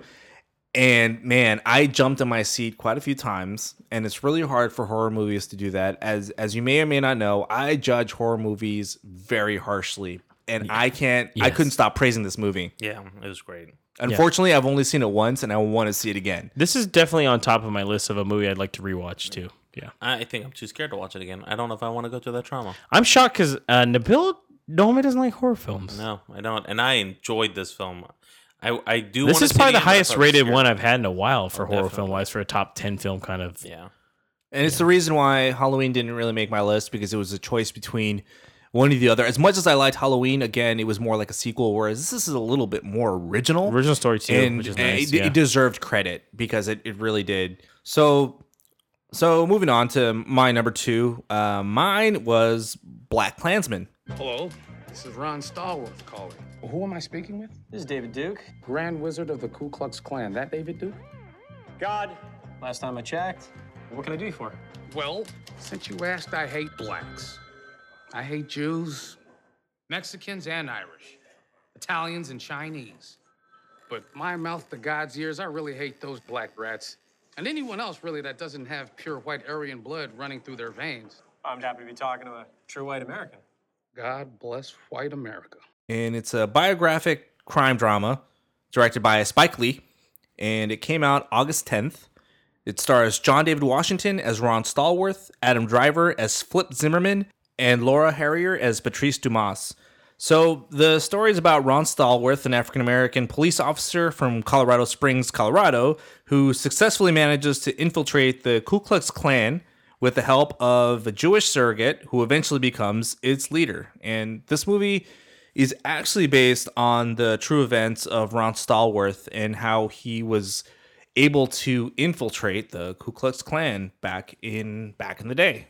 Um, I think this movie was really well done and really great. Um, it's its only flaws that it's very lengthy, but the pa- the pacing, especially in the yeah, last the, half, I the, the pacing is not is is uh yeah, it's a little off, but I think that the overall story of the movie and the the messages portrayed I think are still relevant to today the way it it points out the the connections of racism and discrimination then versus now and how there are still some instances that relate to each other despite being separated by decades um, the performances were really great. John David Washington, who's the son is of Denzel Washington, I think does an excellent job as Ron Stallworth. I don't know much about the real person himself, but uh, I appreciated his portrayal of the character. Uh, the the fact that he is pretty much a, a a nonstop force that has his his mind set on a goal. He's going to go for it, and I appreciated that. Uh, Adam Driver, it's uh, good to see him outside of a Star Wars movie, even though I've seen him in other movies before. it's good to see him play different characters. He was a little bit more uh, witty in this, a little bit comedic as well too, and it's nice to see him play those types of roles. I think that uh, there's a lot of debate with the way the movie ends because it does blend in in a way. We we mentioned this in a podcast uh, earlier in the year or earlier in 2018 it has to a point three different endings and the way i kind of see them is kind of more like a hollywood ending a realistic ending and then the realities of how things truly end in the world and i mean to some people it didn't work but to me it did and to me i think it made the message of the movie that much more powerful uh, which is why it made my my number two i think it's a must watch especially with uh, today and age. It's it's one of those movies that I think is going to age in time and and ha- be kind of like a self reflection of our times in these days, similar to the way that Vietnam movies in the late seventies and early eighties reflected that time period and that era. I think it's going to eventually turn into that type of movie. So yeah, I, I enjoyed it overall. I saw it with you. We talked about this with our um, review with my brother John. So this is one of those movies that we talked about. We didn't review it. Review it though. Um, I, I enjoyed it overall too. Like I said though, the pacing of it is what kind of killed it for me near the end. Especially the last forty minutes, it kind of drags. It's kind of one of those movies that Spike Lee. This is definitely his best film in the last 10, 12 years. And Yeah. Spike Lee's the type of director that definitely likes to drill it into you what the message is. And for me, it's like, fuck, dude, I get it. but for this one, he he used it. I mean, it's not it's not bad though, but it's just something for me. It just was kind of overblown near the end. So So for my number two, I have A Star Is Born. You know, man, in the old days, I always knew like you were gonna do something, that you'd be all right. It's the first time I'm worried about you. Can I ask you a personal question? Okay. Tell me something, girl. Do you write songs or anything? I don't sing my own songs. Why? I just don't feel comfortable. Why wouldn't you feel comfortable? Almost every single person has told me they like the way I sounded, but that they didn't like the way I look. I think you're beautiful. Hey, What? I just want to take another look at you. And that was directed by Bradley Cooper, released on October 5th, starring Lady Gaga, Bradley Cooper, and Sam Elliott. A synopsis is a musician helps a young singer find fame, even as age and alcoholism sends his own career into a downward spiral. And man, did I cry. Like, these guys make fun of me crying a lot in movies. this knew movie, I teared up a lot. There were tears. I couldn't hold it. It was. I well pulled once on again we, we did the this on a podcast too. Yes, this we is my number ten. It's Marco's number ten as Yeah, well. but but Nabil, you started crying at the opening credits though. no, it was during I- the previews of the films. Every He's time like I that new Kevin Hart gets fil- me." film looks real good. it was it was just very emotional. Um, it was way better than I thought it was going to be. Like it looked interesting, and I really wanted to see it. But when I finally did watch it, it just I knew for I some reason really touched a nerve. I don't know why, but Why didn't you mention this during our podcast on it? because of being surrounded by uh, guys He's who are going to say I was this lying. no, we did a podcast on it once again. Look back on that. I agree with Nabil. It's very touching. Like we talked about in the podcast, the um the chemistry between Bradley Cooper and Lady Gaga was incredibly well done. they did really it's good. very believable that she loves this dude. And for me though, it's rated number 10 because for me, repeat viewings of this movie will be very hard. Yes. Because like I said, I can't even really listen to the music and they're like top 20 kind of things right now because it reminds me of the movie and it kind of puts me in a, like a bad mood. But I'm that's like, why it actually ranks me so high for me because every time I hear or think about anything about that film, it just starts bringing back memories, and I'm like, oh my god, I don't want to see this again because I'm N- getting Nabil emotional. wants to remember that he knows how to feel. So he's like, no, I, emotions? I uh, I rated it number ten because of the fact that it's like the third remake of this movie. It's easily And- the best though. But yeah, it's, it's definitely the best one, obviously, and it's a good movie. It's Bradley Cooper's first directorial debut, so I uh, appreciated that too. solid uh, directorial debut by the way. Oh yeah, he did great. Even uh, David V- Villeneuve praised this movie as well. Oh, which- nice. Which I thought was a really like honorable thing. Uh, yeah, I agree that the, the chemistry between Bradley Cooper and Lady Gaga was great. W- watching um, Rocket Raccoon sing, I think, was also awesome. Sorry, Bradley Cooper He's got a voices good voice. Raccoon. Got a anyway. good voice. But uh, I, I I like any movies that have to do well, almost any movie that has to do with music. And I think the approach of this movie was very well. The the live scenes of them or the live performances, I think were done were and handled very well. Uh, when you see Bradley Cooper sing just by himself in a room versus just kind of showcasing at an empty stage and then doing a full blown show, the way that they capture each one of those those moments from like a musician's point of view, I think is is really well done. The fact that it it handles the different types of musicians, where Bradley Cooper's character was more like old school, and Lady Gaga was more kind of like the modern take take of uh of a music artist. I think that that was well handled pretty well. And yeah, it's a tragic story and it'll probably make you sad at the end, but I don't think that takes away from me giving it repeat views. I've seen this movie already like 3 or 4 times. Mm-hmm. And I'm probably going to watch it again too because I just think that it's very well done. Yeah, it was a great film. So let's move on to our final ones here, guys. Our number one picks. So my number one pick of 2018 was the film Blindspotting. What is this? Oh, oh hey, hey, I, I would like to get out. Look at this. A better one in the glove, though. I, Yeah. I ain't trying to go back to jail. $200 let for me out. Collins. Not Collins' gun. Very nice. Oh, I just got an Uber pickup. You got it. Is this an Uber? Hell yeah. Tell 'em, slow down. No, you can't catch me. I'm on too fast on the gas. Don't chase me. Put him up like this, you got hands. I'm a tough guy. I'm a tough guy. 3 a.m. Do me a favor. I got three days left on this probation. When you got that gun on you, just don't tell me about it. Plausible deniability. Oh, do you mean this gun? Get out. Good night, Colin. Go. So this was directed by Carlos Lopez Estrada. This came out July 27th of last year. This stars Daveed Diggs as Colin, Rafael Casal as Miles, and Janina Gavankar as Val. So this movie's while on probation, a man begins to reevaluate his friendship with his volatile best friend. So I mean, I think I called this out that this might be my number one film kind of early on when I first saw this.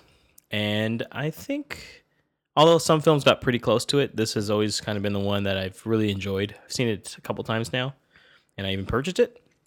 So, the reason why I like this, as I talked about previously on pods, is that first off, it takes place in Oakland. So, it's kind of a local thing. Like I said before, I'm not from Oakland, but I've been around Oakland plenty of times. I like the kind of Bay Area slang they use. I really enjoy the story that it brings about as well. Much like BlacKkKlansman, it does bring up a lot of issues. This one definitely deals with like gentrification of the area itself and how things are changing. Uh, it still does go over a lot about race and how certain people are viewed in certain ways, even though that is totally not correct. It goes over police brutality.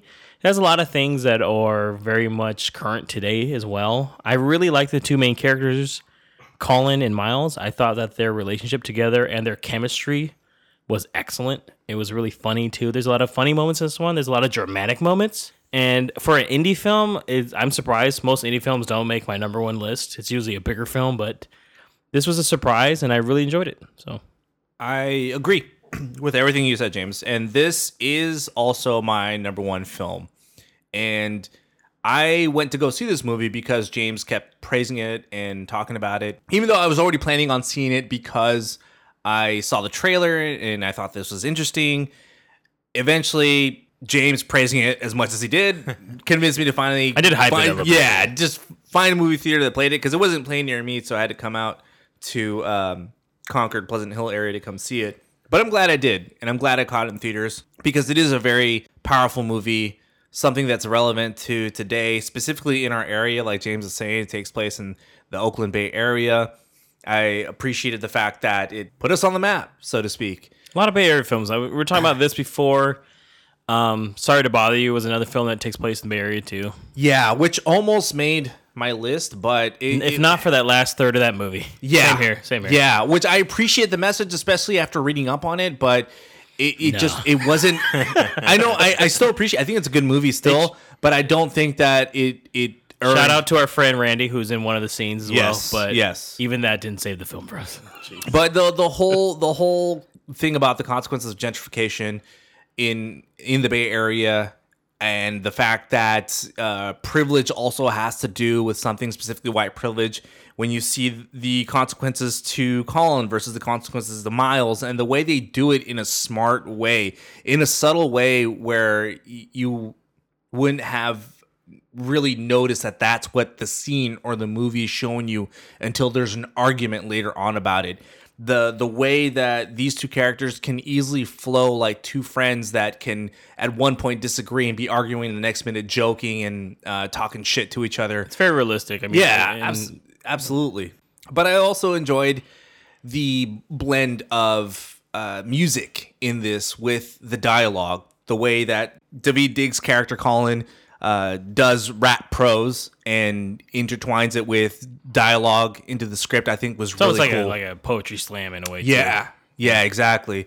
So I thought that also added some different flair to the movie and made it stand out compared to all these other films that that I've seen. It definitely made the number one, hands down. I didn't, I couldn't really see any other movie mm, except for maybe one make the number one list. But And it was one um, of those ones where I left the theater and I was just like profoundly like, man, that was a fucking great movie. Yeah, because I mean, like even James mentioned it. His ten through two could be interchanged and could switch Yeah. spots depending on how he's feeling. That's how I feel about my ten through two, also. But ultimately, Blindspotting would end up being my number one. It's a must watch. So um, we obviously all saw had a lot of different tastes here as far as films are concerned. Um, Yeah. I didn't see Blindspotting, unfortunately, so um, I'm sure I would have felt the same way if I, I did. So my number one is actually Mission Impossible Fallout. Your mission. Should you choose to accept it? I wonder, did you ever choose not to? The end you always feared is coming. And the blood will be on your hands. The fallout of all your good intentions. and that was directed by Christopher McQuarrie. It came out in July 27th, starring Tom Cruise, Henry Cavill, Ving Rhames. Um, and it's about Ethan Hunt and his IMF team, along with some of his familiar allies, race against the time after a mission goes wrong. Um, and as I've kept saying in this pod the whole time, is that 2018 was just really fun. Like Mission Impossible was the definition of what fun was for the year. It, it watching it, I enjoyed every moment of it. I, I we we went on. I, I think part of it might have been because we binged through the first. We also did Mission a Impossible gigantic podcast on this one. This was We our did. start of our first um, our marathon. first marathon Yeah. actually, which was kind of cool. And we watched all of them damn near back. To, I mean, Nabil Yeah, literally watched them back, back to to back. back. He watched them faster than any of us.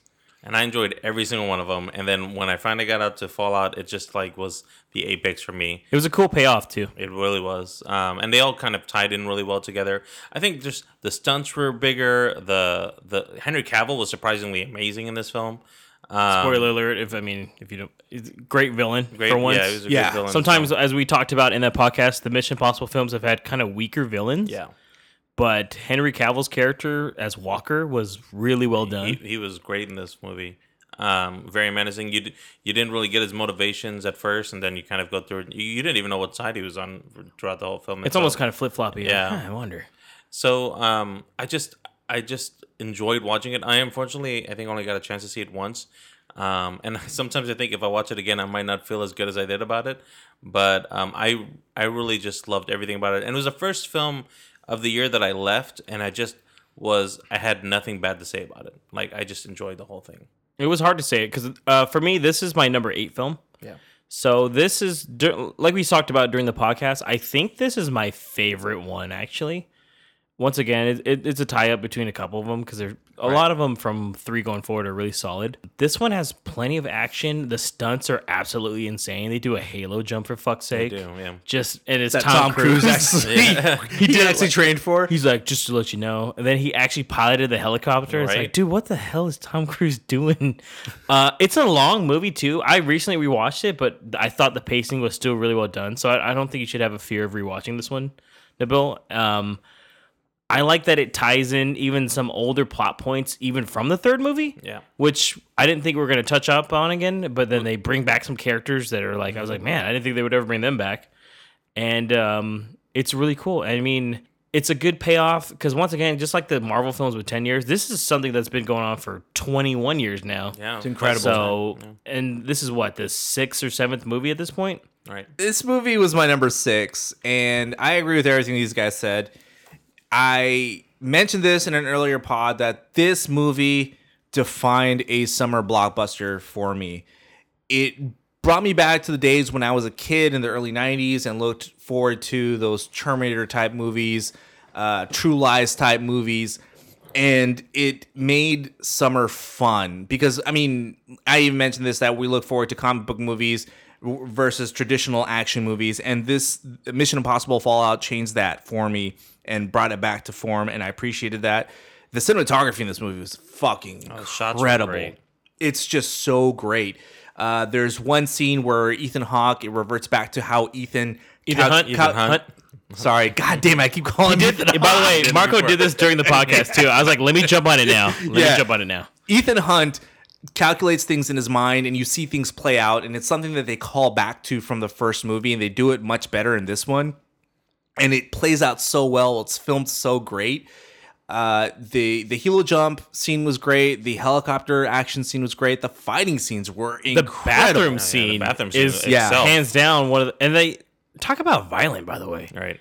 Somebody dies and it's just like you see a puddle of blood like i don't think they would have hmm, shown that in other ones. I'm like good god dude. Yeah you know what? And it brings back cool motorcycle scenes because Does. obviously the second one The fucking second one- ruined that. Well i don't that was, like, the debatable. best nobody of jumped on the side and just started walking. started like skateboarding.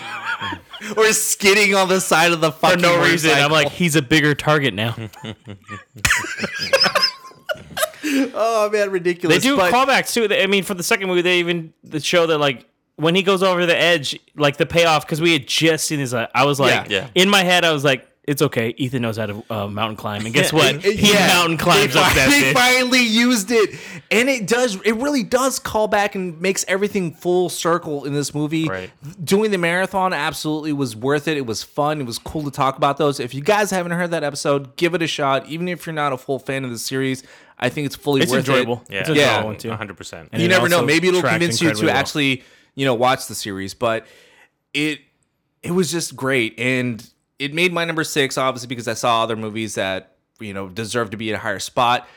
But two through ten could be interchangeable. So you know, in, in some cases, this could be my number two. But I I- I'd say it's a must watch also as far as far as action action movies go. So check it out. All right, guys. So that is our top 10 films of 2018. Once again, we will have a list on the descriptions there because I know that going out of place just it, it makes the flow of it just go a little better this way. Um, before we go though, I want to ask you guys. We've talked about our best films of 2018. What was the absolute worst film of 2018 to you guys? Starting with you, Nabil. Well, my worst film. There were there were quite a few bad gems out there for sure. Um, but for me, and I think it's more just disappointment than it is bad film. Is uh, Holmes and Watson, the one uh, that came out just at the end of the year, uh, Christmas time, with uh, Will Ferrell and John C. Reilly. And at one point, Ralph Fiennes, I guess he's got enough big enough credit to be important in this film because he really doesn't have much screen time. That you recall? Yeah, that Was I can he recall. even in that movie? I I fell asleep through part of the film, um, but not. It's not even that. The parts that I did watch, the funny parts were in the trailer, and that's what got me. Then when you actually see them fully play out, I don't know if it's the trailer that ruined it for me, but it wasn't as funny in the theater. Um, the jokes were flat. The this what whatever they were trying to do, it did not pay off. Um, they, I think they were trying to bring back some of the uh, stepbrother magic, but that was not here at all. Um, I didn't find any of the characters endearing. I found Will Ferrell really annoying a lot of the time, and I usually, I actually like a lot of his films, so I, that's not usually the case. Uh, John C. Reilly was good with what he was doing, but um, their chemistry in this film just wasn't there. It's pretty phoned in, Yeah, yeah. It, it just wasn't. I mean, I laughed a lot during it. I didn't think it was as bad as you're saying it is, but once again, it's definitely not a good movie. No. Yeah, I didn't think it was too. I mean, it wasn't great, but I mean, I thought it was fun. Like I'd at probably least. never watch it again, kind of thing. Like, Right, yeah, okay. It's I've just seen it. forgettable. I laughed more than I thought I would. Marco I'll give it definitely that. laughed a lot more. Than Marco I did laugh at a couple. Marco scenes. was the only laughing at one point in the entire theater. I was like, Uh, damn, very- he's very really true. enjoying himself. Some of the hey, you know what? That one scene was really funny. If, I mean, the mentions of the assistant to the doctor, I know like only two people listening will probably understand what we're talking about, were genuinely funny, actually, because they didn't show that in the, the trailer about how she's kind of like slow, I guess, Yeah. quote unquote. I'm not trying to, I mean, but yeah. Uh, what about you, Marco? Uh, for me, I had a top three list of uh, worst films. I had at one eight. point. I had eight movies on my top worst ones. So Uh, you know what? Yeah, I guess I could have gone that high, but I really thought about the ones that made an impression on me. they all Finally, finally, it came down. You know, Venom almost made that list. I'm just telling you right now. Once again, can't can't comment on it. Me and Nabil no. kind of snuggled a little bit during that one. Tell talk, talk to me after you see that movie. Uh, But, yeah, uh, I'm gonna rewatch it. But it came down to one of the first movies we saw of 2018. I want to say it's our third podcast. It was. Winchester. Yeah, it was Winchester. Yeah. yeah. The uh, the horror movie directed by uh, Michael Spierig. It was a it a came what, out a what foot movie? a horror movie. I thought it was a dumpster fire movie. Oh yeah, it was. That movie was fucking trash. I don't think it was scary one fucking scene, No, dude. They tried to. Be. I can't. I can't believe I saw this movie. Or We saw it because, truthfully, guys, we like to actually when we have a certain amount of movies in a row, we tend to try to do a different genre just so that once Yeah, again we're not doing a ton of. I mean, but we had done a top ten. I remember we did the Post, which was boring as hell, but a good movie. And then we were like, let's mix it up. So I mean, it almost was like, Winchester. And there's always a time between January to March where there's like a kind of a drought of decent movies to watch. So that's why we chose Winchester. Which it didn't look too bad in the trailers. I knew it was going to be bad, but I didn't know it was going to be that bad. Oh, it was I bad. I was just just horrified at just how crappy this movie was. I wanted to leave at some points. It was Like, bad. I No, think no, I it was t- I think I told James I was like I I, I want to leave. I, di- I didn't know I could stay. I was like, we're reviewing this. Yeah, it was just so bad. I I can't. This was during the uh, heyday of Movie Pass, though. So Oh, yeah, so we got to see. Yeah. it for free, uh, we saw it which for is free nice. at least. Yeah, very true. So yeah, don't don't see this movie. It's very bad. Um, If you want to know any go- more about it, check out that podcast. Yeah, please. We fucking trashed that movie, but I gotta say that's the one that had the worst taste in my mouth. So Uh, my movie, I think most people would actually know because I feel like I've this has been a rant I've been talking about since fucking June. Uh, Ocean's Eight was the worst movie of the year for me. I thought this was an absolute train wreck, dude. I don't think it helped that I actually marathoned the first three Ocean's movies before it too, because I wanted to see Ocean's 11, 12, and 13. Because once again, I had told Nabil back in the day that I didn't particularly like 12, or I mean 13 was eh. But rewatching those now, I had a better appreciation for them.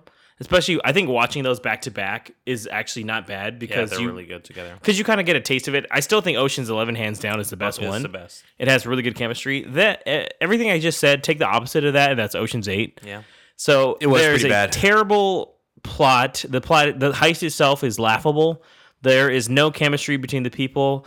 Awkwafina is in this movie actually. It is. So this is the first time technically we saw her before Crazy Rich Asians Well, for not Nabil. worth remembering. Which I guess is nice that she makes more of a memorable kind of. She's more memorable in Crazy Rich Asians. I'm assuming, which is cool because I've actually heard she is really funny. I mean, everybody's unlikable in no, this fucking. and they movie. didn't even need all eight of them for this. I mean, really, No. three or we four talked of them about the it. main ones. Could have done with two people. Yeah, that would have been fine. And I just I just want to say I'm glad that uh, Sandra Bullock and Sarah Paulson eventually did Bird, were in Bird Box, and they were incredible in that movie, which is great because they totally phoned it in for Ocean's Yeah, Eight. Sandra Bullock. I don't know what the hell she's doing in this. I think movie. she was trying to be Danny Ocean, but just she's Debbie Ocean. Yeah, she should have just she been her just own. should have stayed home. She should have been her prison. own person. It was really bad. They tried to make a connection to the previous ones. It doesn't work. No. They introduced an inspector at the end that makes no goddamn sense. Plays played by James Corden. Yeah. It comes Uh, out of nowhere and should have been introduced. Once earlier in again, we've talked about Yeah, this too in a previous pod. So It was I believe we reviewed this one, didn't we? We did. Holy crap! Look back on that one, guys. Yeah, this movie's bad. Yeah, so I was I mean not only just the worst film for me, but the most probably the most disappointing because I was actually I mean, truthfully, even with the trailers, I think I told you guys I was like, I don't know about this, but I'll, I said I'll give it a try because I had just seen the films and then after that I was like, man, I got to act like that didn't come out. okay, so what last question before we end it here guys, what's your most anticipated film now? Of 2019. Once again, we will still have a topic where we will go over our most anticipated top kind of films for spring, summer, etc. But what about for just the year in general? What's the number one film you're looking forward to, Nabil? Well, uh, should put and no one at surprise. Um, that I've talked about the show many times, and uh, nobody seems to want to watch it. Nobody knows why because it's a great show. Uh, but they're making a Downton Abbey movie this year. Let me wake up Marco real quick. Okay, th- Marco- thanks. It's supposed to be coming out. Is in it like the end to it all? Yeah, they're gonna. So I mean, they ended the series pretty solidly. So I have no idea what this movie's gonna be It, about. does it? Is it like a prequel? Is it like No, a, no, it's supposed to be after the fact. Oh, okay. Um, Is this the one George Clooney's in? George Clooney was supposed to be in it. Suppose I mean, But I Nabil don't was know if- very Okay. adamant at one point, telling me that George Clooney was going to be Yeah, in one of the seasons. Apparently he never Nabil, showed up. Nabil, what's the real one you're looking forward to? This is it. this is gonna be great. Uh, no matter what Oh, they do cool, with it, it's gonna be. That's an it's be a extremely popular show. So Yeah. I mean, It's actually hear really good things about uh, Downton Abbey. I've got every single season on Blu-ray here. So if you guys ever want to borrow to watch it, be my guest. nah, you can keep them there, bro.